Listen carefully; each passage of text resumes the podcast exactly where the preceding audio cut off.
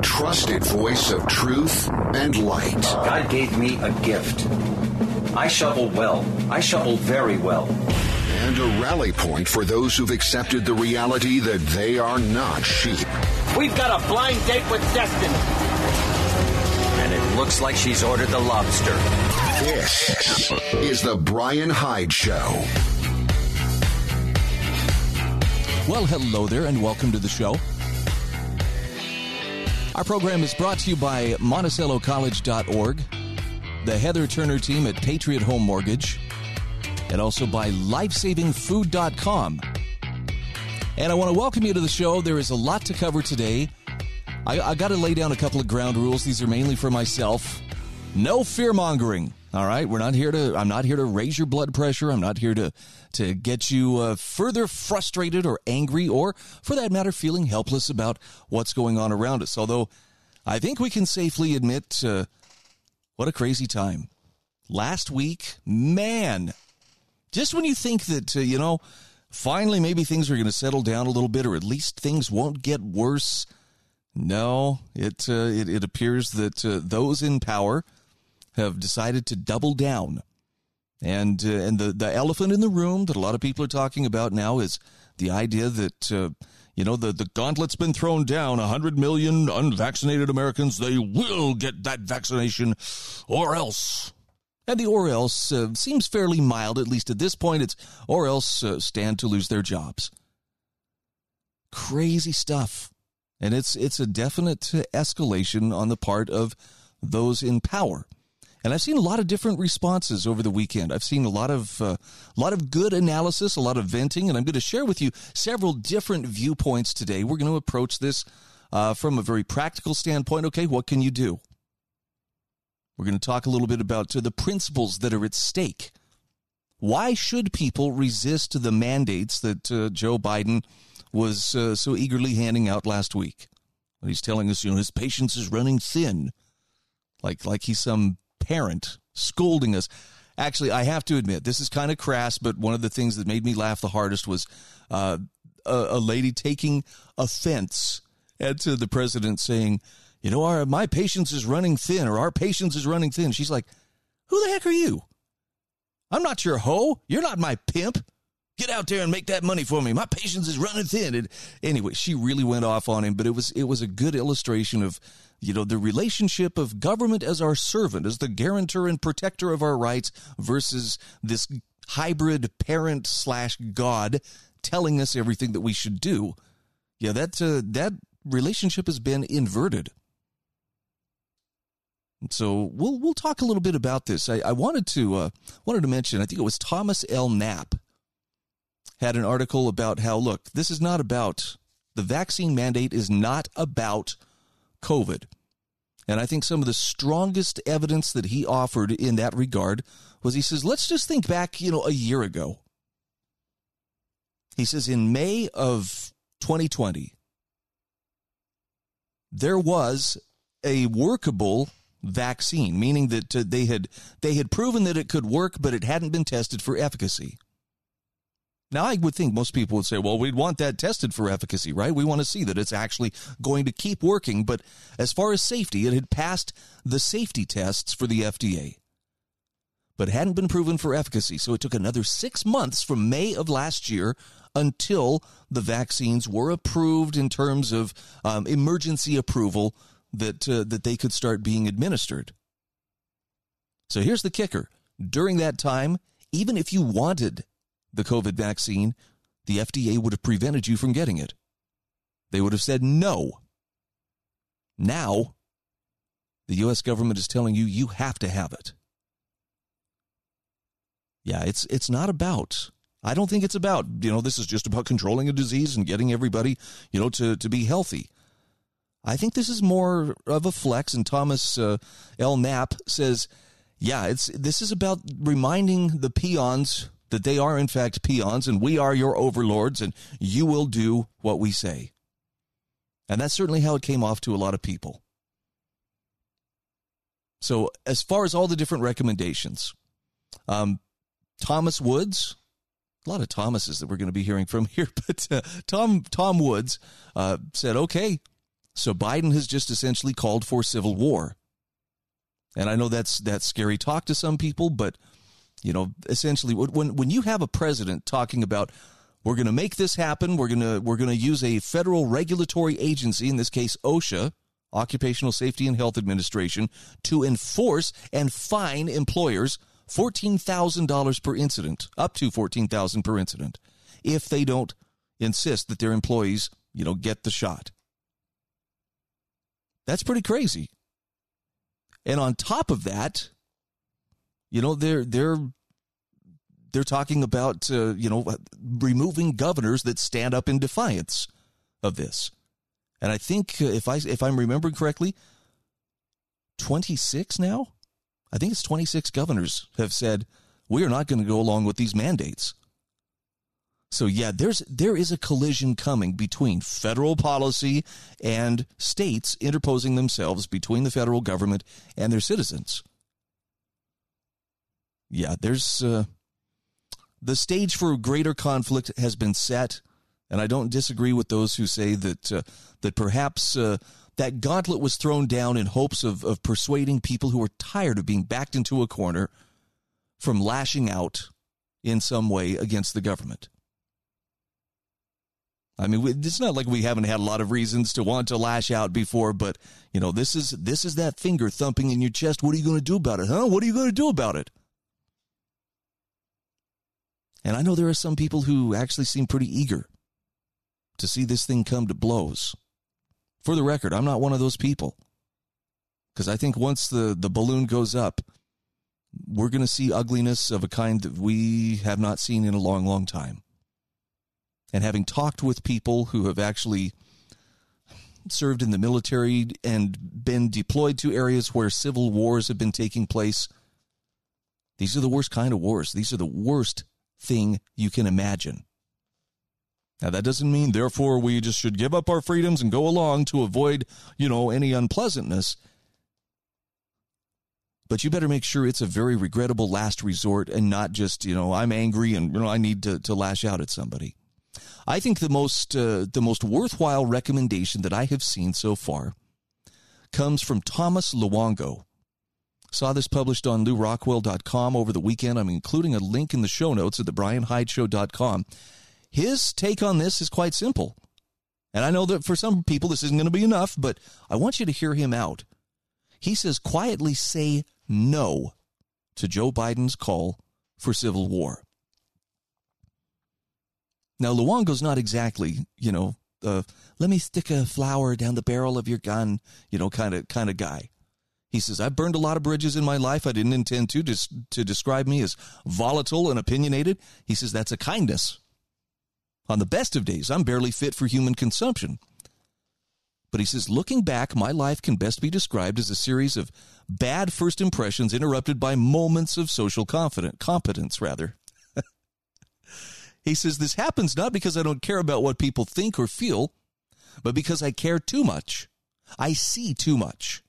And in my zeal, I put off people when all I want is for everyone else to see what I see. So he says it's been a hard fought lesson to learn that confrontation is not only a poor persuasion technique, but it's aggressively counterproductive. And he says, I'm still working on this, definitely. At the same time, however, those that know me well know that when I'm confrontational, I'm engaged. Luongo says I'm negotiating for a different outcome, albeit doing it badly. All my Italian flamboyance and bombast isn't anger, it's frustration. And he says in print it may be funny or inspiring, but in person it's simply scary or rude. Now he says, I've mellowed with age, certainly. 30 years of marriage to the greatest woman in the world will teach you a few things, even old dogs like me.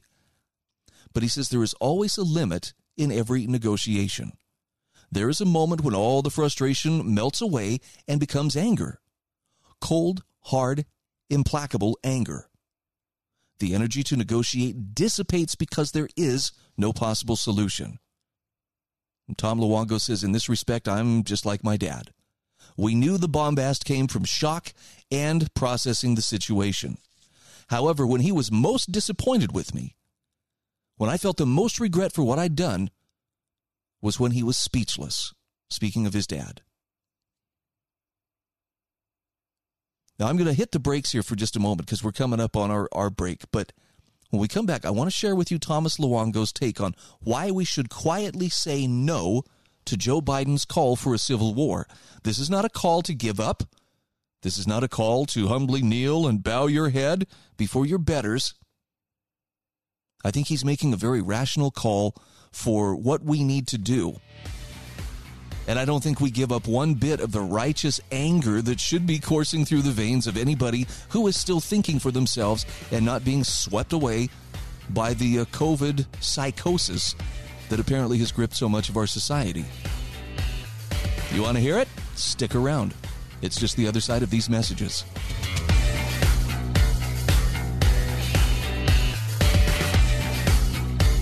This is The Brian Hyde Show.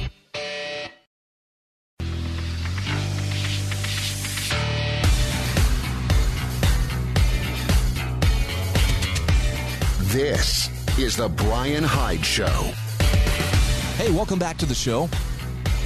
All right, we are all feeling a little bit of the uh, tension from this past weekend, particularly from uh, last week when President Biden issued a number of mandates, a six point plan to force us to do the right thing so that we can get control of this virus. I don't know if he actually believes that uh, by government edict we will control a virus, but by gosh, it looks like he's going to try it. Thomas Luongo, in a piece that was published on lewrockwell.com over the weekend, says that the answer to what has been thrown down in front of us, the challenge that's been placed before us, is not to lash out in violence. It's to say no, to quietly say no to Joe Biden's call for a civil war. And he talks about how he he's been a, a pretty provocative writer. And this is one of the reasons I like him, not because he's provocative so much, but just because he is very straightforward. You don't have to sit and wonder, gee, what did Tom Luongo mean by that? I mean, he's very direct. Sometimes that's actually refreshing. He says, in the months leading up to the 2020 election, he goes, I was negotiating in my writing, months of articles and podcasts detailing my anxiety, pleading with the Davos crowd not to do what they ultimately did. Don't go there. I kept saying. You don't understand what comes next if you do. But on election night, they went there. In fact, he wrote about it. He says, For weeks I've been saying I hope Trump's performance is strong enough and his coattails long enough to preclude the Democrats and the Davos crowd from trying to pull off the theft of the election. That they would see the magnitude of the problem in front of them and be stopped short by little things, by like math, and then realize that even if they did try and cheat, it would be so transparent that nothing good for them would be gained by it. But they didn't listen. They didn't listen. Pulling off the theft only emboldened them to push harder. Their plans to destroy the world and build back better couldn't be stopped. They were on a roll. They'd pulled off the biggest psyop in history with COVID 9 11. Now they'd just stolen the most important election in the world and even if they had private misgivings, in poker terms, they were pot committed. It's clear now they've truly felt they could bully the pot with their immense stack of chips. Now, Tom Luongo says, My horror on election night was brief. Alone, staring at my screen in disbelief, I very quickly went from shock to anger, and I got very quiet. Around 2 a.m. Tuesday evening, he says, I realized they were actually going to do this, and I texted a friend the next morning. His response? Civil war it is then. Now, Tom Luongo says his friend got very quiet as well. And since then, a lot of conservatives and libertarians have gotten loud because they still think there's room to negotiate. Tom Luongo says, I told us then to become ungovernable and not wait for the vaccines. I burned bridges publicly confronting those who didn't see what I saw. Had we done the right thing then, we wouldn't be here today. Then on January 6th, Donald Trump made the strategic error to have them express their frustration at the Capitol. Davos used it to their advantage. Many are still being held as domestic terrorists. After another eight months of rolling out their biomedical terror state around the West and systematically silencing all rational and some irrational opposition to it, they pushed another big, cha- big stack of chips into the pot. President Biden told the world he'd run out of patience with those unwilling to take an experimental gene therapy. Now, he says Biden's speech and mandates are an open call to the very thing I said after the election civil war. He's trying to radicalize the unvaxxed to become violent, to push back at the bully pushing them. These are the words of a bully and a tyrant, no doubt. They're also the words of a senile old man overseeing a decrepit den of soulless, emotionally stunted vampires terrified of losing potency. They are ultimately the ravings of a group of oligarchs so saturated with their own power and decadence that their actions now look more like the tantrums of spoiled, narcissistic children rather than sober and competent managers of a society. Since they're acting like children, we should treat them as such. They believe there are rules for thee, but not for me. Anarcho tyranny. Now, Biden played the exasperated parent card with this patience is thin rhetoric. He's appealing to those still terrified by a shadow play on their tablets and screens to scapegoat the unvaxxed and have half the country turn on the other half. But it played to the growing contingent of quiet men like a geriatric emperor of ice cream, barking orders at a funeral for a society that's grown cold and dumb through abuse and neglect. Biden is a senile old man, corrupt and clueless. He's unfit for purpose and unfit to rule. He's illegitimate, incompetent, and incoherent. Thomas Luongo says, I can list his attributes all day. It won't change anything. So what will? Now pay attention. This is really good advice here. He says bullies are always daring you to throw the first punch. They need to justify their next act of violence against you. Meeting their violence with violence is acting out of frustration. They want us barking. They want us reacting to their false reality. Don't. They've fed off our outrage. Now starve them with our silence.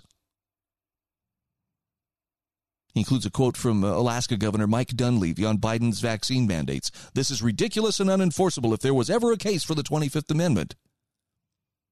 But Tom Luongo reminds us there is nothing they can threaten us with. These edicts are hilarious, desperate, and unenforceable. All their power, all their strength is irrelevant in the face of angry men who simply say no. That big pile of chips in the center of the table, that's an opportunity, not a barrier. There are a thousand ways to beat a bully by not giving him what he wants control. This isn't about the vaccine, it never was. The only public health crisis now is a public mental health crisis. The people who've been broken by the COVID 19, uh, COVID 9 11 terror campaign have their own issues to work out. They can be forgiven their terror, but it's time for the grown ups to talk. The children can be excused from the table. So the opposite of their hysteria is needed. They don't need a punch in the mouth, they need therapy. No more negotiating with facts. They're immune to facts. What they are not immune to is a quiet, dismissive, if not exasperated, no. The kind of quiet disappointment my father used to use to shame me into maturation. And Tom Luongo says nothing will drive them more insane with rage calm, assertive statements of purpose. No histrionics, no court challenges, no media conferences. Listen to this next part. No marches on the Capitol like they're trying to create the illusion of by seeding the idea into the media. This is what they want you to do. Then they can justify to the self righteously vaxed that you deserve internment camps, that you are terrorists. So he says, just exude no because the only recourse that's left them is more violence, and every act of violence delegitimizes them further. He says Biden declared war on 80 million plus Americans and threatened governors of sovereign states with intervention or removal. If the federales come to Tallahassee, Governor DeSantis should quietly meet them with force and arrest them. The supremacy clause in the Constitution is irrelevant when the government is in violation of it. Biden tried to light a fire beneath people who've screamed for three generations, my body, my choice, or health care is a basic right. Keep your laws off my body, hoping they will be his brown shirts and torch our society rather than face the ugly truth of their hypocrisy. What he did was he make, made a whole lot of people get very, very quiet. And the rage of those self righteous hypocrites will not be slaked until they burn the COVID 9 11 heretics at the stake because they cannot accept the responsibility for their emotions. They have to pour their vitriol and envy onto us because they can't face their evil. So instead of arguing universal basic income with them, or arguing that that's socialism, even though it is, he says, why don't we instead simply counteroffer with universal basic therapy for them? It would be far cheaper and a price he says I would gladly pay at this point to keep my society civil. I will have a link to this in the show notes. We'll come back and finish this up again from Thomas Luongo. We'll be back in just a moment. This is the Brian Hyde Show.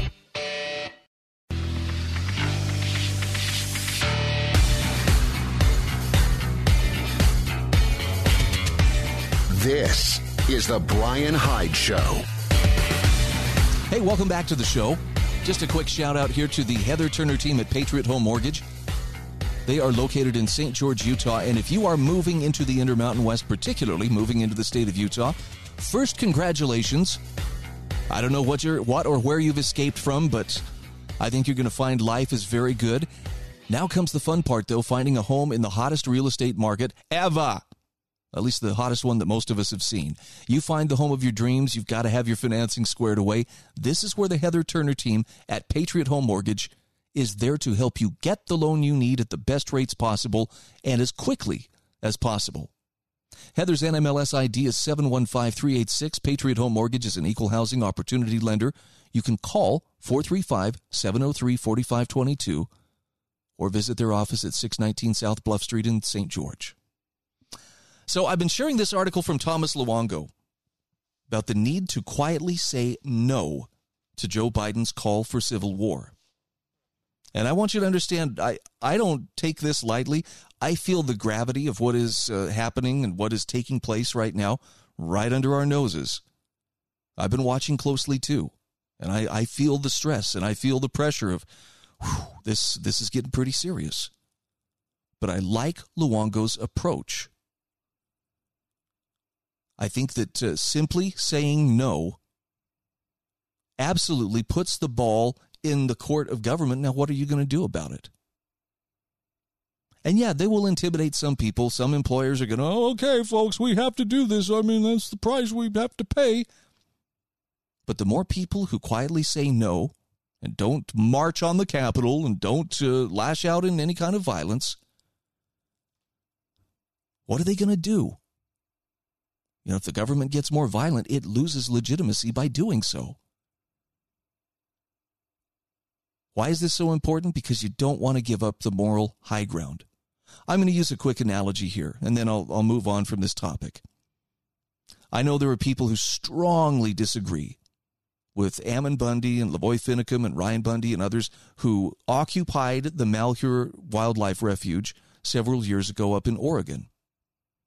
The media persists in calling it a standoff. Well, the standoff at Malheur, but there was no standoff. Not in the sense that we had, you know, barricades and guns pointed at each other and, you know, nothing was going to move because there was kind of this uneasy tension of armed sides, you know, ready to, for confrontation. The only guns that were ever pointed at anybody were in the hands of either the feds or state law enforcement. And this is a crucial distinction because it means that Ammon and Ryan, and yes, even our dear departed friend Lavoy Finicum, still hold the moral high ground. They never resorted to pointing guns at people to get their way. That was government officials. And the shock that people felt when the jury acquitted those who actually went on trial there in Oregon, or at least the, the majority of those was in part due to that. They could see that they had not given up that moral high ground. I know it's still, it makes some people angry to this day. Well, go get some therapy, I suppose, if, if that's what you need to deal with it. We can't afford to give up the moral high ground. Tom Luongo says the same people that uh, that are, are, calling for us to to do whatever they say. The the people who think that Oregon should erect uh, trade barriers with Texas over its abortion laws, while believing that uh, Biden can force people to share their medical history with any random person who asks for it. He says those people aren't worthy of your time. They're abusers, they're blasphemers, they're braggarts, they're BS artists. And he says they've purposely broken our society because they can't face the man in the mirror, covering him up with an embroidered mask to salvage what's left of their individuality. So Luongo says our task is now shining a light on this, not in anger, but in pity. For decades they mistook our silence for assent. It's past time we disabuse them of that notion. Just like we should pity our senile emperor of ice cream for thinking he's the president and that anything he says carries the force of, well, anything. I'll have a link to this in the show notes. I would encourage you, check it out for yourself. TheBrianHydeshow.com and just click on the show notes. You can check out Tom Luongo's article. Quietly say no and understand you're not alone. So let's talk for a moment about the principles that are at stake here. Because it's it's one thing to, you know, to stand up and to say no, but we need to know exactly what we're standing for. I mean, there are more than enough parrots out there, right? You don't have to go too far to encounter bumper sticker slogans, you know, chanted or repeated loudly. Well, the Mises Institute is pretty hard to beat for a principled take on just about anything. And this is what their editorial staff had to say against Biden's mandates. They said, We oppose President Biden's lawless and authoritarian new mandates announced yesterday. This was published, I believe, on Saturday. We also denounce his divisive rhetoric toward unvaccinated Americans, his reckless antipathy for federalism, and his threats to usurp state governors. Contra Mr. Biden, this is entirely about freedom and personal choice. His proposed executive orders represent nothing less than centralized tyranny, whereby the federal government operates under no legal constraints. This is government anarchy. Kind of fun to throw that word back at him, right? The announced policies, including mandated vaccines for private employers of a certain size, mandated vaccines for all healthcare workers, and mandated vaccines for federal employees are wildly extra constitutional and far beyond any executive power imagined in the Constitution. Of course, the same is true for the Occupational Safety and Health Administration, which, since its magical creation in 1971, laughably claims jurisdiction over working conditions across millions of private U.S. businesses operating on private property. OSHA is the bludgeon Mr. Biden intends to use against business owners in order to dictate their arrangements with employees by requiring COVID vaccines. Yet property ownership is defined by control. Ownership is a bundle of rights to the exclusive use of property. Biden's orders violate property rights directly by reducing the control a business owner has over the conduct of that business. And yes, this understanding of property rights applies in other settings federal regulations on businesses, or even worse, executive orders from an individual president, are simply a form of partial theft, a diminution of property owners' rights. They are akin to stealing a percentage of a business. Legality aside, the Mises Institute says Biden's proposals are deeply immoral and unnecessary. COVID risks do not justify the hysteria emboldened by the president's announcement. After 2020, we know definitively that elderly and obese individuals are at greatest risk of death from COVID, while younger and healthier people face no more and often less risk than ordinary flu. Yet not only does Biden threaten to repeat the mistakes of 2020, he intends to intensify them. Markets and civil society can address health concerns far better than any centralized system.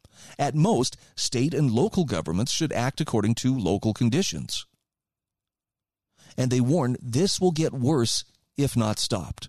Dr. Leana Wen, a professor at George Washington University and CNN medical correspondent, is an archetype of progressive demands for COVID po- policy. She urges Biden to require mandatory vaccines for all schools, all employers, all interstate travel by car, and all flights. She also urges him to create a national electronic database for proof of vaccination status do we really intend to forbid Americans from attending school or working if they disagree about vaccines? The implications of this are enormous, as are possibilities for government database to grow into an Orwellian apparatus to track private citizens. The Mises Institute says no liberal society forces medical treatment on healthy citizens, nor monitors their movements or employment. No sane society accedes to sweeping new policies, not laws, enacted without due process and imposed by a centralized state. And no healthy society allows its political class to demonize whole swaths of the country while creating fear and division. Ultimately, this is not about the lethality of any virus, but about property and freedom. Society can deal with a virus, especially a virus with a very low mortality rate. But no utilitarian arguments are necessary. The principles involved are not situational and do not scale. We cannot submit to an ever growing medical police state or crazed executive actions simply out of fear. If we do, it will not be easy to undo the new normal. And they finish by saying, Mr. Biden, our patience is wearing thin with you. So there's a good litany of some of the principles that are at stake here. I don't know what your personal line in the sand is, but as you can probably tell, those who are going to stand are standing. Those who are going to kneel are kneeling. We're getting pretty quick to that sifting, aren't we?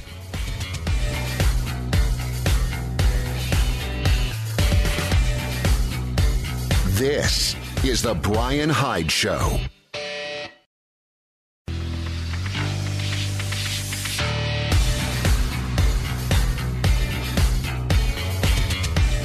This is The Brian Hyde Show.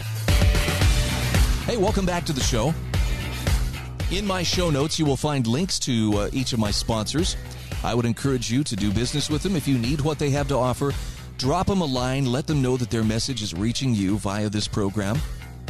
In particular, I would strongly encourage uh, that you spend a little bit of time looking at the website for lifesavingfood.com. And I'm actually in the next hour, I'm going to be talking a little bit about um, I, you feel it right now, right? You feel the pinch when you go to the grocery store. I mean, do you, do you notice things are costing more? If you're buying any kind of meat, whether it's beef or poultry or pork, you're probably experiencing a little bit of sticker shock every single time. I know I am. But prices are about to go higher, and we're going to talk about why that's taking place. Uh, I think it was one of the chief executives from Kroger made that announcement uh, last week. So, my point here is be a good time while there is still plenty of food in stock, while there's still plenty of uh, choice, while there's uh, great prices to be had go to lifesavingfood.com and get your food storage built up and squared away before everybody starts to realize, hey, I should be uh, putting some away.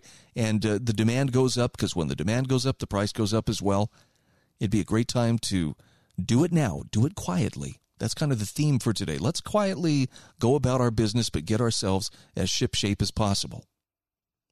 So, when it comes to having a solid take on what's going on around us. There are some minds that I have come to trust more than others, and James R. Harrigan is one of those minds. He is the co host of the Words and Numbers podcast uh, that he does with Anthony Davies. He's been a, a excellent, excellent uh, content provider in, in terms of that uh, podcast. He's uh, very uh, well known and respected educator. Now he is, I believe, the uh, editor in chief at the American Institute for or the senior editor at the American Institute for Economic Research, which, as you know, if you listen to this program, is one of my uh, favored sources for information. I just think they really have their principles down. And I wanted to get James Harrigan's take on our situation, particularly the uh, brinksman, the political brinksmanship that's going on. Well, I wasn't disappointed. He had an article published over the weekend. The title is A Subtle Catastrophe. I thought I'd share this with you just so you could could uh, see where he's coming from. James Harrigan says in the wake of the Afghanistan debacle, which could have been avoided with even a hint of executive branch foresight, President Biden needed a win. And how did he chase that much needed win? Well, he ordered some 80 million American citizens to get vaccinated. This he presented to the country in a condescending temper tantrum broadcast live for all to see. Our patience is running thin, he said. Many of us are frustrated with the nearly 80 million Americans who are still not vaccinated. Now, James Harrigan says this is not what winning looks like. This looks like yet another president declaring his way to policy outcomes he wants by executive order, COVID style. In fact, he says it's hard to imagine Biden offering a more tone deaf response. Part of his six pronged strategy on the path to universal vaccinations seems clear enough to him and however many people advise him on a daily basis. This makes the difficulties with the plan, and there are difficulties down to the marrow with this ill conceived mess, all the more incomprehensible. For instance, the Biden plan rests on mutually exclusive premises. First, there's the implicit assertion that the vaccines work. Indeed, they work so well that we should force 80 million people to get vaccinated, whether they want to or not. Now, this, of course, flies in the face of other pre- the other presupposition that we need to vaccinate damn near everyone because people are simply not safe otherwise. That's a good point.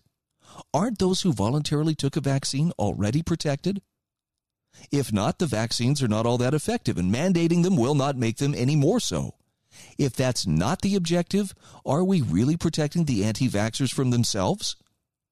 Since when is that an appropriate use of government power? Harrigan says either way, forcing people to submit to a vaccine they don't want as a condition of their continued employment doesn't make a whole lot of sense. And then there are the details of the Biden plan. Details that should make just about everyone uncomfortable, regardless of vaccination status. First, employers with 100 or more employees must mandate their employees be vaccinated or submit negative tests weekly. And it doesn't stop there. All federal employees are mandated, as are all contractors who do business with the federal government. Additionally, over 17 million healthcare workers make the list too. Since when does the United States president have this kind of authority?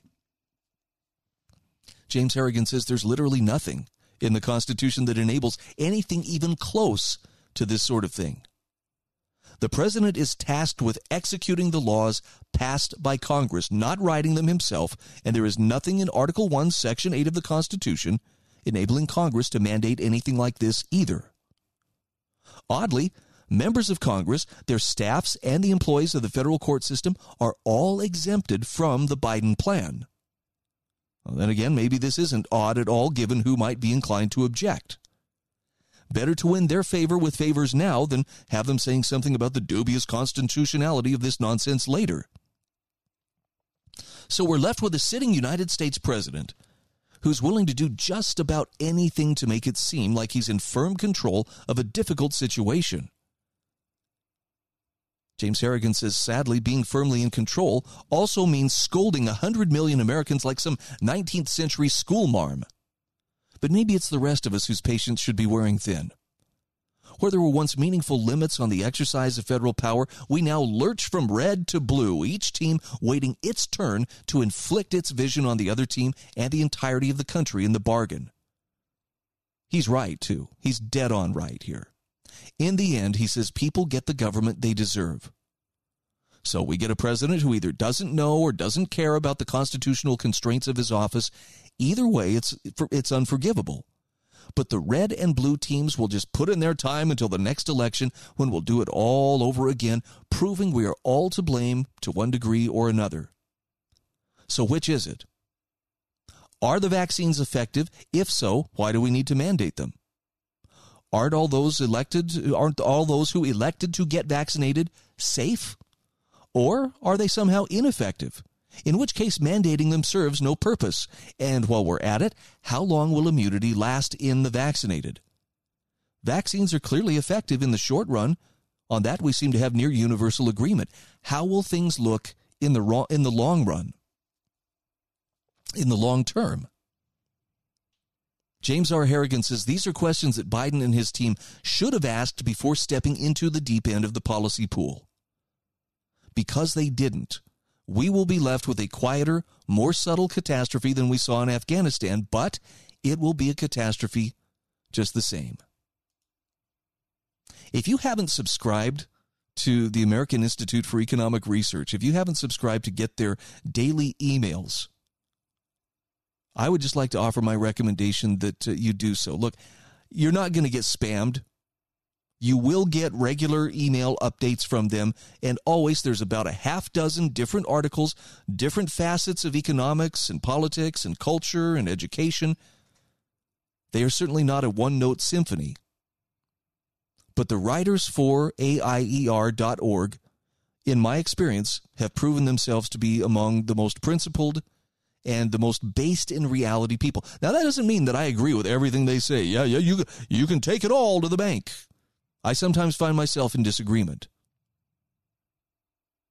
But for the most part, they are very knowledgeable about what they're writing about. They're very principled and and it's it's not caught up in that red state blue state whipsaw action that uh, James R. Harrigan is describing.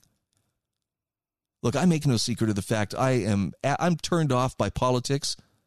I think that uh, politics is poisoning everything that it touches. And when he describes it as, you know, each team is just waiting its turn. Okay, as soon as we get back in power, we get to punish those who opposed us and impose our view of what things ought to be.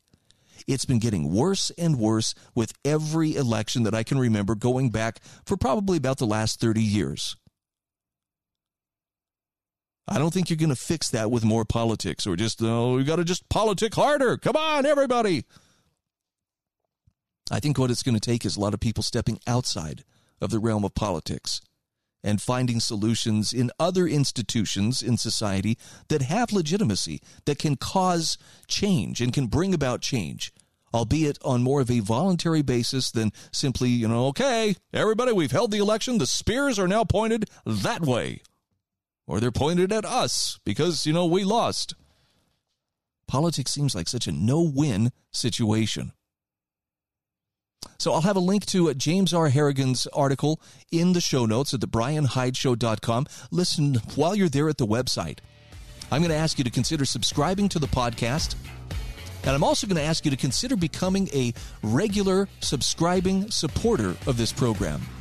Details are right there at the website. Click on the subscribe button and it'll tell you everything you need to know. Some nice extras, some perks for those who choose to become uh, part of the uh, inner ring, if you will.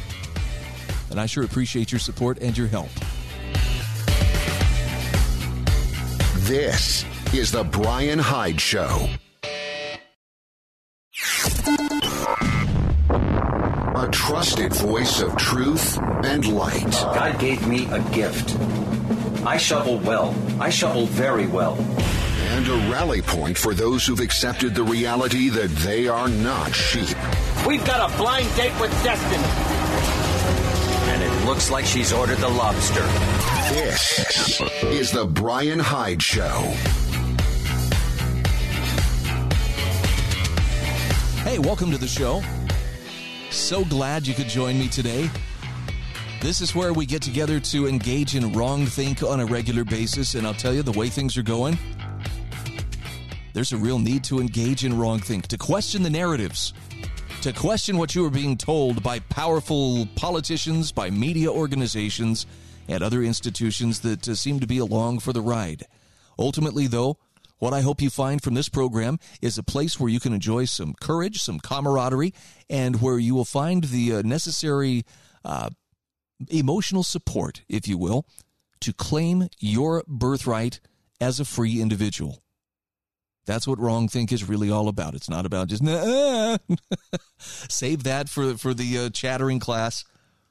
This ain't about a, a big shouting match. It's just about knowing what your rights are, standing up for, claiming, using, and defending them.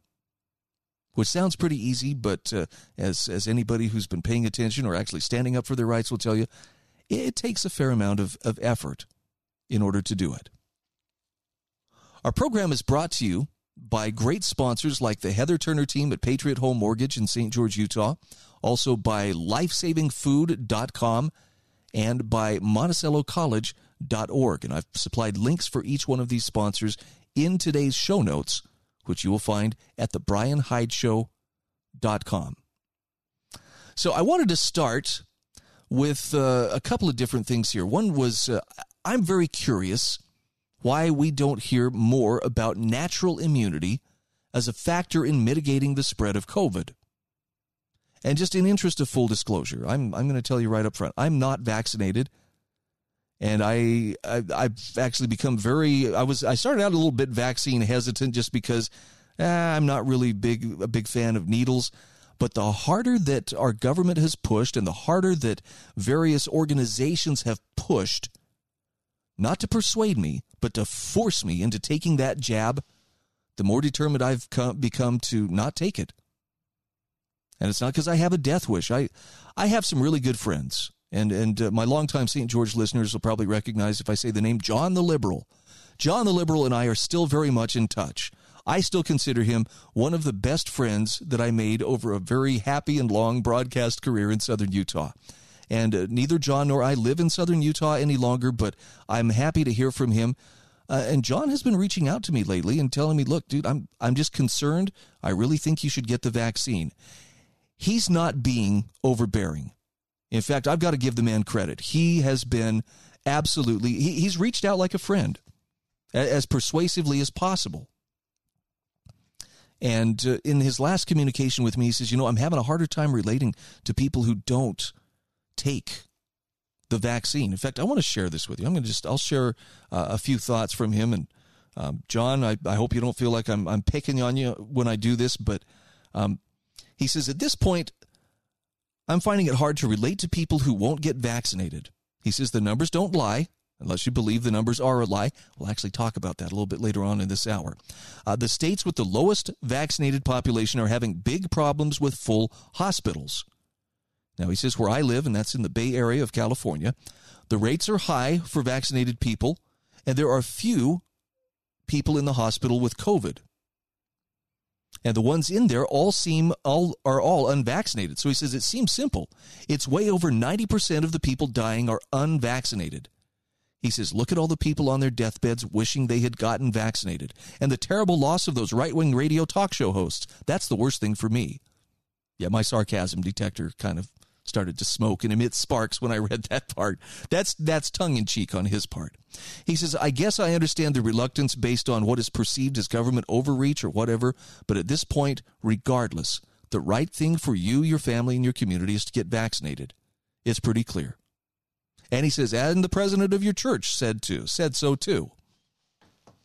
If you know John the liberal, John always you know kind of had a bone to pick with the LDS church, but I want you to know I appreciate John reaching out to me, and and I I'm pretty sure he's seeing a lot of the same uh, news sources that, uh, oh, for instance, my mom is seeing, because I hear her saying many of the same things. And I don't know if you can trust those numbers or not. I, I honestly, I think that the numbers are, are being reported in a way to generate fear and to generate uncertainty. And I'm going to share a very detailed example of that coming up here in the next segment.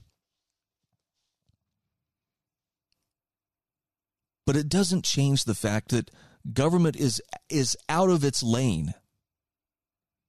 And I don't I don't believe for a minute that uh, all of the the stories that we're hearing about well it's you know it's just the unvaccinated that are filling you know the the hospitals. Um, I know three people right now who are fighting a pretty serious bout of COVID. Two of them are fully vaccinated. One of them is not. Now that's I know it's just anecdotal. But my point is the vaccine is no guarantee that a person isn't going to get it. So, um, this this virus affects different people differently. I I don't know what to tell you other than, you know, thank you for the concern. But I'll go back to what uh, what James Harrigan uh, said in an in an editorial that I share in the other hour of the show, and that is if the vaccines work, why would you need to mandate them? If they protect the vaccinated. Why is it so important that everybody else get it too? There's something here that doesn't add up. So I'm not telling you don't get the vaccine under any circumstances. That is your decision to make. And I hope it's something you take seriously enough that you'll actually, you know, do the the hard work of understanding what's at stake, what the risks are, what the benefits are. I've done my own risk benefit uh, analysis and so far, the vaccine is coming up short. Plus, I have the added incentive that uh, I have someone trying to force me to do something against my will. And as, uh, as an unapologetic, free individual, I'm just not going to do that. I, I, need to make sure that people can clearly see that uh, there is not universal consensus on this. You know, the idea is that it's only the unvaccinated. I've seen a couple of different statistics out there showing this, and yet I've also seen studies. There's one out of Israel that uh, a friend sent me recently that seems to show that uh, the vaccinated are now finding themselves hospitalized. So, you got to make that decision yourself. I'm sorry, the waters are muddy. But even so, we don't hear much about robust natural immunity. Back in October, I am 99% sure that I had COVID. I actually went to get tested. That's how sick I was feeling. I thought I probably better go get checked and see if this is what it is. And I got to the COVID testing site. It was a drive up site. Um, there were, I think, six cars in line, and they took the last three of us and turned us away. Sorry, we've done all that we're going to do today. So I thought, well, if it's not important enough for you to know, then it's not important enough for me. I guess I'll just have no choice but to go home and get better or maybe die. And I was feeling pretty poorly at that point. So I went home, and uh, my wife remembered. Um, she remembered a, a, a, kind of treatment that she had heard from a friend of ours, coincidentally, a doctor in St. George area, who um, had said there's a very uh, highly purified fish oil that seems very effective in helping reducing the inflammation and helping people who are having trouble breathing. And my wife had thoughtfully thought to pick up a bottle of that fish oil. She brought it to me as I went to bed that night, and, and I was pretty miserable. My lungs were tight as a drum, and I had been uh, sick for at least a week at that point. And she says, "You should really try this. Let's just see if it helps."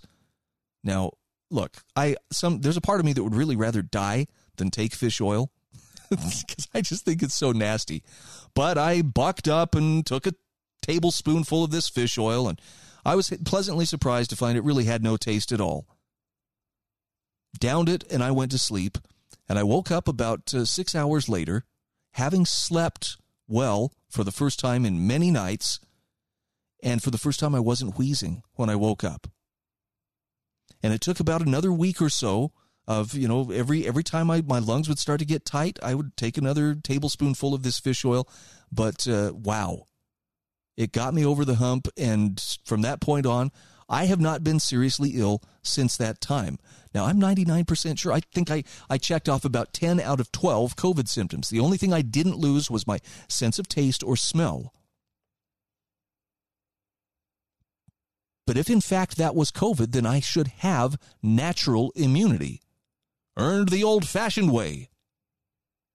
When we come back from the break here in just a few moments, we're going to talk about why natural immunity thwarts any case for vaccine passports. And maybe this is one of the reasons why we're not hearing a whole lot about it right now, because maybe those vaccine passports have something to do with, uh, oh, I don't know, other than uh, trying to uh, to mitigate, you know, the spread of a disease. Maybe they're more about keeping track of the people. Maybe they're more about electronically tagging us like so many cattle. Maybe. We'll talk about it just the other side of the break.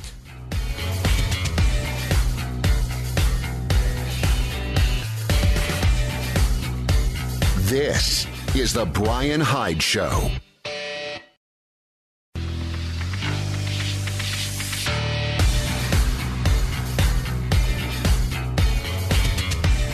This is The Brian Hyde Show. And just like that, we are back all right, let's talk about natural immunity. This is an article from the American Institute for Economic Research. John Sanders is the author. The title is Stronger, More Robust Natural Immunity Thwarts Any Case for Vaccine Passports. Ooh, tell me more. He says a growing body of research is making, in, making it increasingly clear that natural immunity to COVID 19, owing to previous infection, is stronger, more durable, and broader than vaccine induced immunity. Apart from not being unusual among infectious diseases, this fact has significant implications for governmental, school, employer, and excuse me, business plans to harass and restrict people who aren't vaccinated. For example, on June 4th, Stanford Medical School physician and economist Jay Bhattacharya, Harvard Medical School biostatistician and epidemiologist Martin Kulldorff, and University of Oxford theoretical epidemiologist Sunetra Gupta summarized it this way, embedding several studies along the way. By the way, there are links to all of these things mentioned.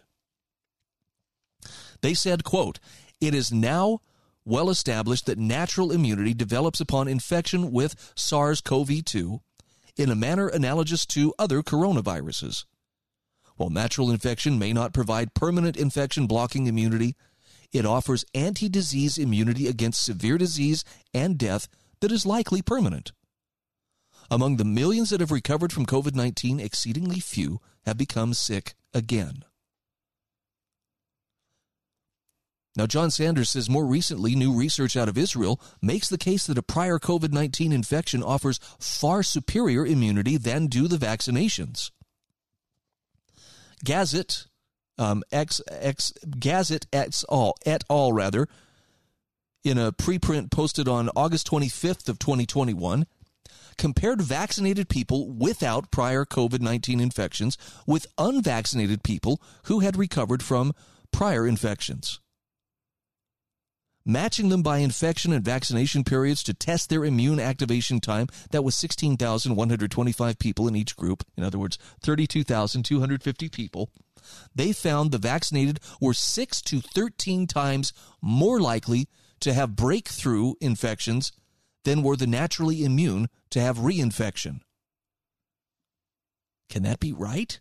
Adjusting for comorbidities, they found the vaccinated were 27 times more likely to have symptomatic breakthrough infections than were the naturally immune to have symptomatic reinfection.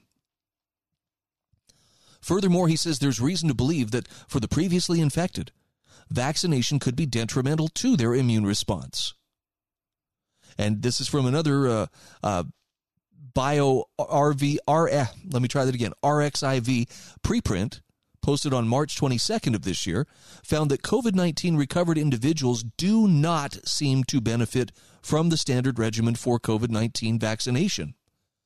As they wrote, on the contrary, in individuals with a pre existing immunity against SARS CoV 2, the second vaccine does not only fail to boost humoral immunity, but determines a contraction of the spike specific T cell response. For the previously infected, then, there's reason to believe that the vaccine poses no benefits, only costs. See, I'm not I'm not great at speaking the medical language, so for me it's still like yeah, blah blah blah blah wah, wah, wah, wah, wah, wah. Charlie Brown's teacher has just explained this. Now, for those of you with a medical background, you know maybe it makes perfect sense. John Sanders goes on to say George Mason law professor Todd Zywicki had several compelling reasons behind his successful challenge to his university's vaccine mandate. As seen by the July 21st letter on his behalf from the New Civil Liberties Alliance, Zywicki was previously infected, offered substantial research attesting that immunity to COVID 19 through infection was at least as robust and long lasting as that achieved through vaccination. He had evidence to be wary of adverse reactions to given his recent bout with shingles and was also concerned that all of the vaccine trials so far had specifically excluded survivors of prior COVID-19 infections. Citing a study in which researchers stated we cannot exclude the possibility that the vaccination of a growing number of individuals with pre existing immunity to SARS CoV 2 may trigger unexpectedly intense, albeit very rare, inflammatory and thrombotic reactions in previously immune, immunized and predisposed individuals. Well, that would explain, right? Some of the uh, some of the weird reactions and blood clots that seem to come with some of the vaccines. Now, John Sanders says it shouldn't need to be said, except at this bizarre time in which things shouldn't need to be said are the very things that require clear statement. But such research and discussion is in no way meant to counsel against vaccination, which ought to be a personal decision based on a dispassionate weighing of personal benefits and costs without coercion.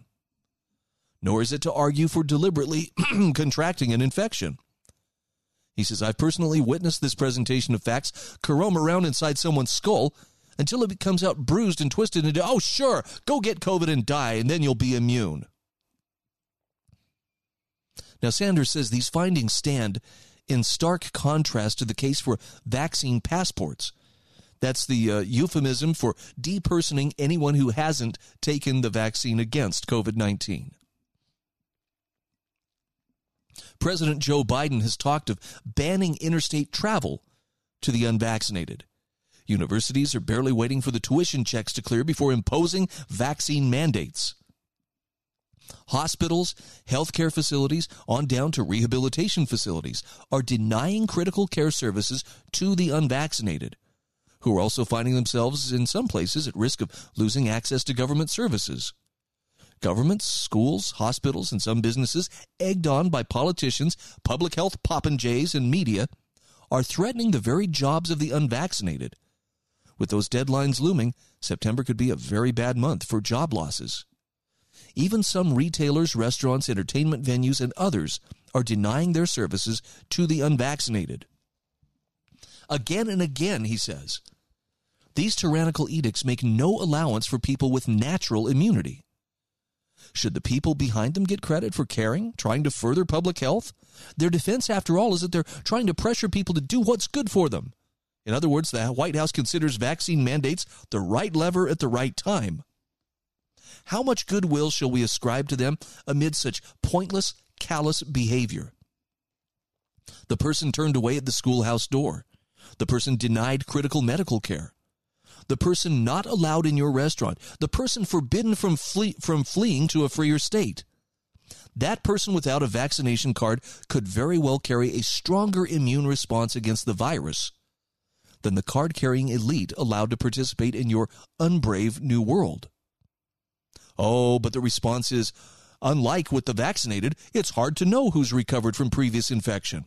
Right, he says, and that fact undercuts the case for vaccine passports as well. Let me explain how. He says the Centers for Disease Control and Prevention estimates that only one out of every 4.2 actual infections of COVID 19 are reported in the U.S. Now, this estimate makes sense if you consider, for example, one member of a family of four t- tests positive, but the rest in the house feels sick, or also uh, so many mild or asymptomatic infections that wouldn't prompt a doctor's visit. These are incidentally signs of a highly functional virus specific cellular immune response. He says, as of this writing, there have been nearly 39,280,000 cases, in other words, reported infections, and nearly 639,000 deaths. Multiply the case count by 4.2, then subtract out deaths. That implies that there are about 164.3 million people with robust natural immunity. That's nearly half the population in the U.S.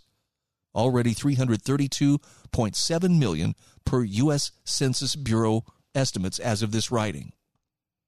Now, we're going to have to come back to this in just a few moments, but can you see the case he's making here?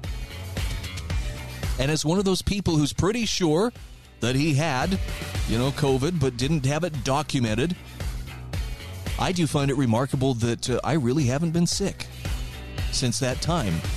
Knock on wood. We'll come back to it right after these messages.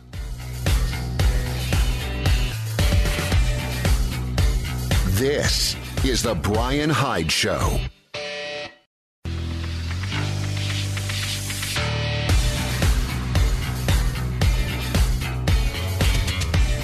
This is The Brian Hyde Show. Hey, welcome back to the show. Just a quick shout out to lifesavingfoods.com, one of our great sponsors here, and also a great place for you to find peace of mind against whatever may be coming. I know there are a lot of things that look a little bit scary out there right now, and it's not all COVID related. Some of it's economic related. Some of it's just, you know, I don't know if you've noticed some of the different uh, shortages that are going on.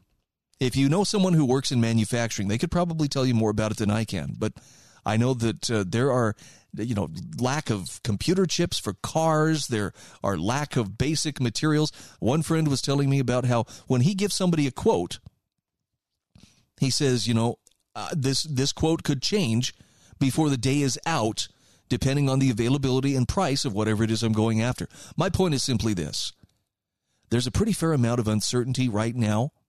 One of the things that you can do that's absolutely within your grasp is to make sure that you have a good shelf stable supply of food on which you can rely if for some reason the supply chain were to break down, or for instance, things were to get very expensive, which we're going to talk about in the final segment this hour.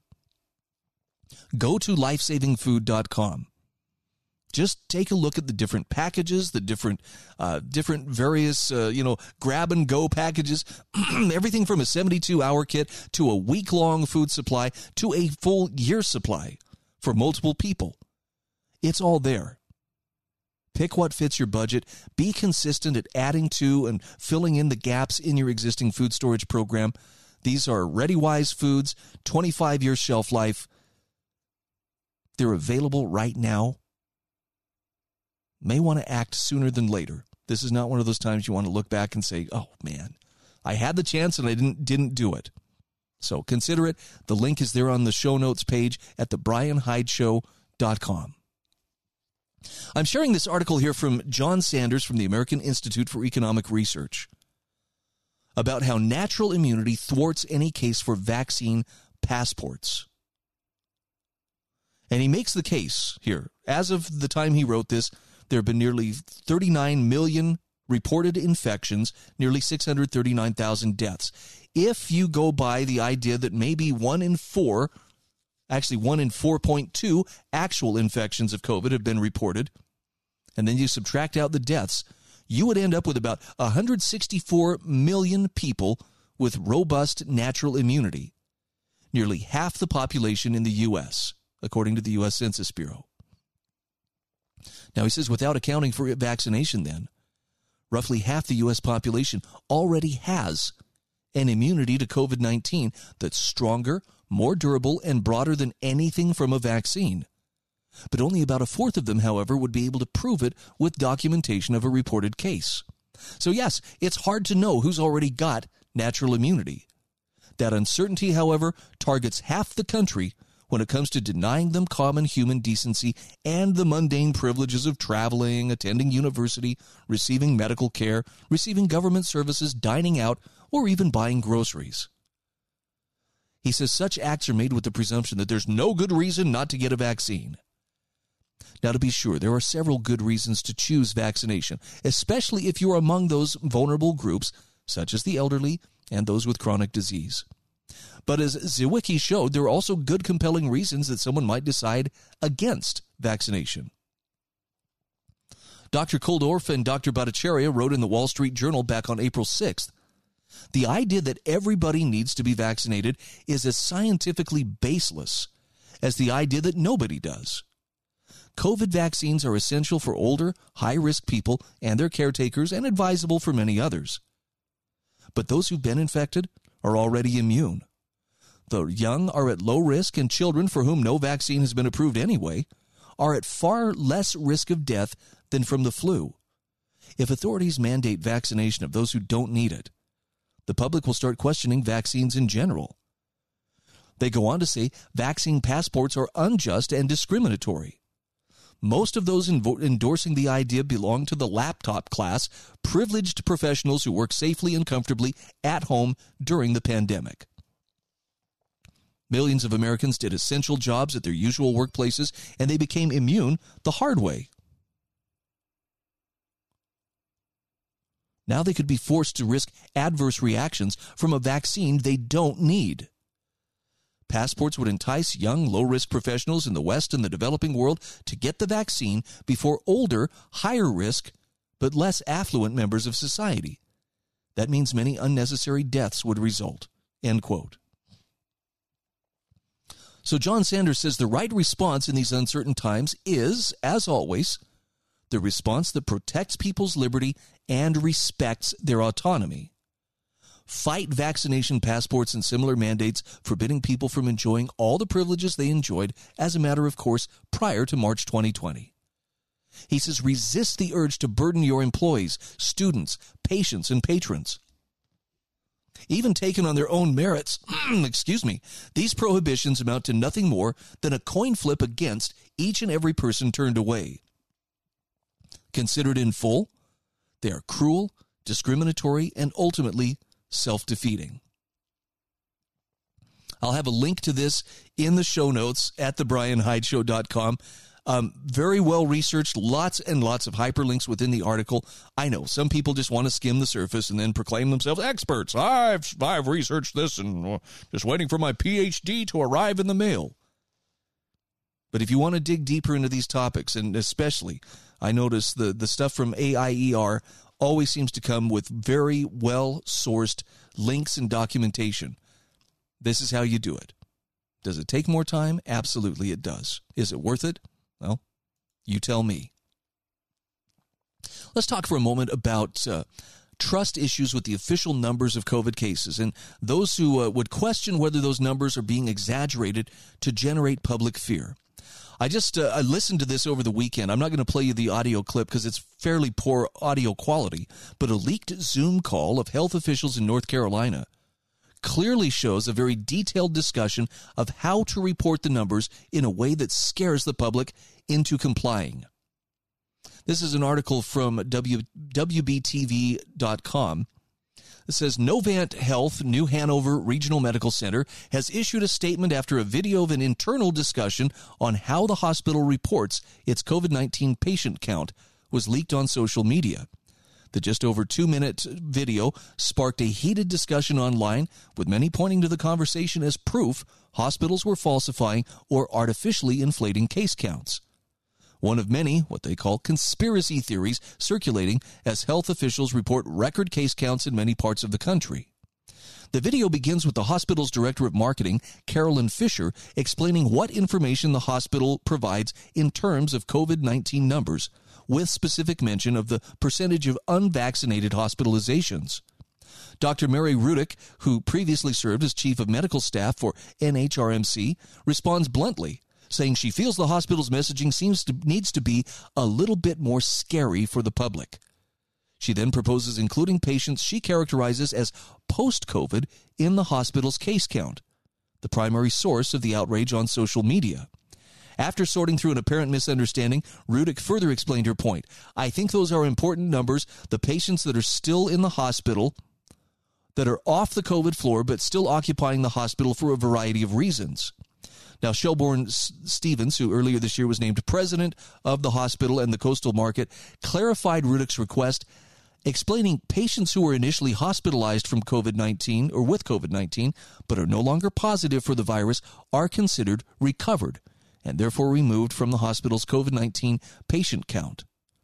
But I do think from our standpoint, we would still consider them a COVID patient because they're still healing. And then the partial video ends with a blunt statement from Dr. Rudick saying, I think we have to be more blunt.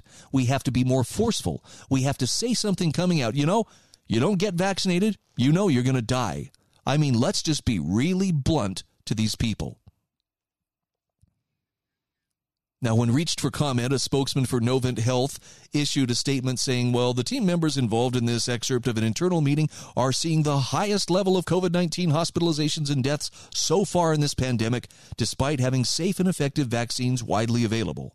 This was a frank discussion among medical and communications personnel on how we can convey accurately the severity and seriousness of what's happening inside our hospitals and throughout our communities. Specifically, the data we've been sharing does not include patients who remain hospitalized for COVID 19 complications, even though they are no longer COVID 19 positive. So it does not complete does not provide a complete picture of the total impact of COVID-19 on our patients and on our hospitals. We continue to be concerned with the amount of misinformation in our communities and consistently strive for more ways to be transparent and tell the whole story. The continued rise of hospitalizations makes it evident we have more work to do to reach our communities with this message. Okay, that's all fine and dandy. I understand. You got a tough job. You're working under combat conditions, so to speak. But we just have two of your people there talking about how can we report these numbers in such a way as to scare the public. That doesn't strike you as maybe just a little bit uh, out of character or a little less than honest? Do tell.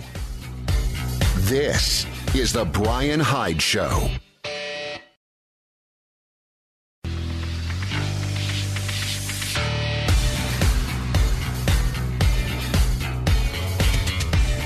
This is The Brian Hyde Show.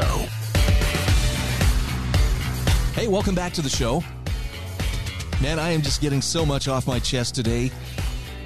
I should probably be paying you therapy, right? That's only if you're a licensed counselor, though. I, I kid. Hey, our program is brought to you in part by the Heather Turner team at Patriot Home Mortgage. Yes, Patriot Home Mortgage is an equal housing opportunity lender. Heather's NMLS ID is 715386. And if you are looking for a traditional loan, a VA loan, reverse mortgage, maybe just want to uh, refinance your existing home loan and you reside within the state of Utah, the Heather Turner team at Patriot Home Mortgage has the stability and the clout to get you the loan you need without delay. You can call them at 435 703 4522 if you're in St. George Stop in and see them at 619 South Bluff Street. All right, couple of things I wanted to cover in the last segment here. Um, one of these is kind of good news. The other one, um, well, something to pay attention to. But this is this should not uh, scare you or should not leave you feeling hopeless. Let's start with the good news. By now, it should be clear that anybody who wishes to retain his or her personal freedom to any degree has to be willing to assert it. And that's uncomfortable for some people because there's a lot of pushback right now. Alan Stevo says we have got to get used to saying, show me the writ, meaning, show me the policy. That's the spirit you have to have at all times if you want to be free. Just a couple of quick excerpts here. His column says in 1776, a bloody rebellion started as economist and historian Murray Rothbard depicted in his five volume classic, Conceived in Liberty. What came before that, though, was the true revolution. Now, Alan Stevo says dozens of times a week I have phone conversations, email conversations, and text conversations with people in which they say they are subject to some policy. He says, I ask for the policy. They don't have the policy. They've never read the policy. They've never seen the policy. And he says sometimes after that conversation, they refuse to even get the policy. They talk about how intimidating it is to ask for, or how the website with the policy was hard to navigate. And sometimes they even say, I'll just look for an attorney. He says, wouldn't it be easier to just call the person who handles the website and ask them to either navigate you to a PDF of the policy or email you a PDF of the policy? He says, listen to me. If you aren't resolute in what you want, hiring an attorney, an attorney is one of the surest paths to getting cheated. If you can't work up the gumption to ask for a policy from a boss you've known for 12 years and whose children's birthday parties you've gone to, you have no business hiring an attorney unless possibly if he's somehow a saintly attorney who also happens to be a have a totally empty schedule devoid of work commitments, family commitments and all other commitments and hobbies. Not sure that I know anyone like that. Otherwise, he says your paid attorney will pay you the indignity of ignoring you, just as you allow your employer to do. You can't outsource your fight for personal freedom to an attorney. You have to do your own growing to be free. Now, he says an attorney's not a surrogate for you in your personal growth, yet so many treat an attorney as such. An attorney is someone who works for money. He will do what it takes to get himself money. And if you don't have the wherewithal to direct that effort, you will end up with your attorney chasing money, no matter how harmful that pursuit is to you. Now, Alan Stevo says attorneys can be great. They're useful in open and shut cases. None of today's public health mandates are open and shut cases, though. He says there's a lot of uncertainty. They're also great when properly managed. Attorneys can leverage up the influence of a free man who knows what he's about, or they can create greater misery in a client's life. So, am I saying not to get a lawyer? No, he says quite the opposite. I'm saying to toughen up a little and be ready to do the things it takes to be more free. That is a powerful message. And one of the most important things you can do to protect your freedom is to have frank conversations with the people who consider it their duty to limit your freedoms. And that can be very hard for some people. But he says without that growth, some people will not be free. Freedom ultimately comes down to honest, face to face conversations. So he says you got to be the squeaky wheel. You've got to be the one who asks, let me see the policy. I'm going to skip ahead here. Um, the link to this article is in the show notes, so I hope that you'll take the time to check it out. Here it is. This is the point he wants to make. He says, Every man or woman who wants to live free will be comfortable or will become comfortable in asking, show me the policy. And then reading the policy, and I mean really reading it, understanding it, have Black's Law Dictionary on hand if you need that to understand a particular word or phrase. But he says these are basic, irrefutable aspects of living civilly in society. Your one sentence email could actually end up creating three hours of work for your boss. Not fun, but that's why he gets paid the big bucks. Is this bureaucratic and procedural approach the key to freedom? In essence, yes. He says freedom is had by constantly negotiating with those around us in a way that allows us to honestly protect our boundaries. Interesting thought. I think I think Alan Stevo has put in so much time and effort into a, a good principled way to assert your freedoms. Strongly recommend him for anybody who's feeling like I got to do something. And Alan really speaks to to the spirit of freedom that should be burning in the hearts of many people, but ah, right now seems only limited to a few who take it seriously. The fact that you're listening to this message right now tells me you're probably one of those people. All right, one final note. It's pretty hard to miss. Everything is costing more these days. Now, an executive for a major supermarket chain is warning we are about to start really feeling rising inflation when we shop for food. This is from uh, the Epoch Times. An executive of Kroger one of the largest supermarket chains in the U.S. warned grocery prices are about to become even higher this year as inflation sets in. Inflation's running hotter than previously anticipated. Prices are slated to rise an additional 2 to 3% over the second half of 2021. That's according to Kroger CFO Gary Millerchip during a call with reporters. Now, last week, I think it was last uh, Friday, he said Kroger will be passing along higher costs to the customer where it makes sense to do so. I mean, come on, what choice do they have?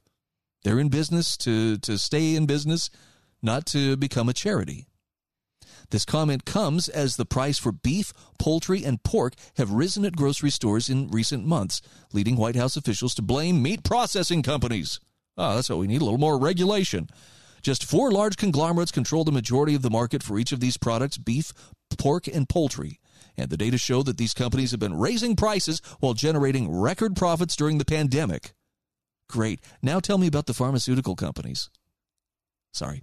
That was uh, National Economic Council Director Brian Deese at a press briefing on September 8th.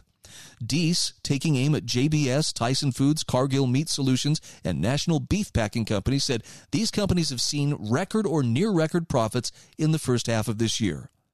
And that's coincided with a period where we've seen disproportionate increase in prices in those segments. Secretary, Secretary of Agriculture Tom Vilsack claims some food companies may be price gouging, though he noted that labor and transportation costs have risen since the start of the COVID 19 pandemic. You think?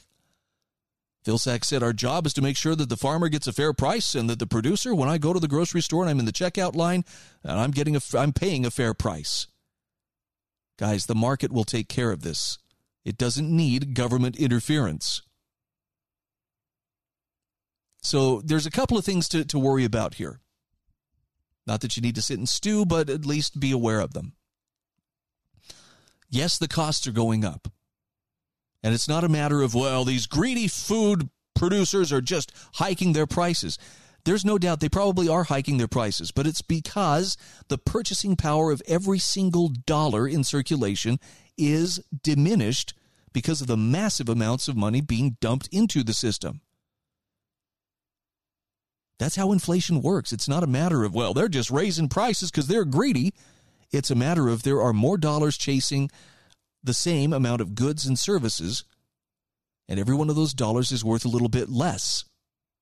That's how inflation works. The same, you know, 300 bucks that you spent on groceries uh, last month is only going to buy you, you know, $250 worth of groceries comparatively this month, even though you're still spending that 300 bucks. I think this is probably a time to get serious about storing canning, growing, producing your own food wherever possible.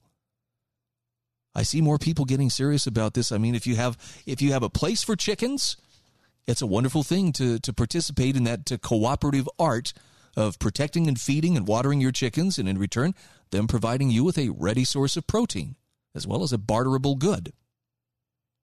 Maybe you want to go in with friends on a, on a milk cow or something like that. I don't know. A garden, a greenhouse. Maybe you just want to bolster your food storage program. I don't know. Just be prepared. Costs are going up. Government is saying, well, we may have to get involved. Oh, great. That should fix things for us, he said sarcastically. Better to stand on your own two feet wherever possible.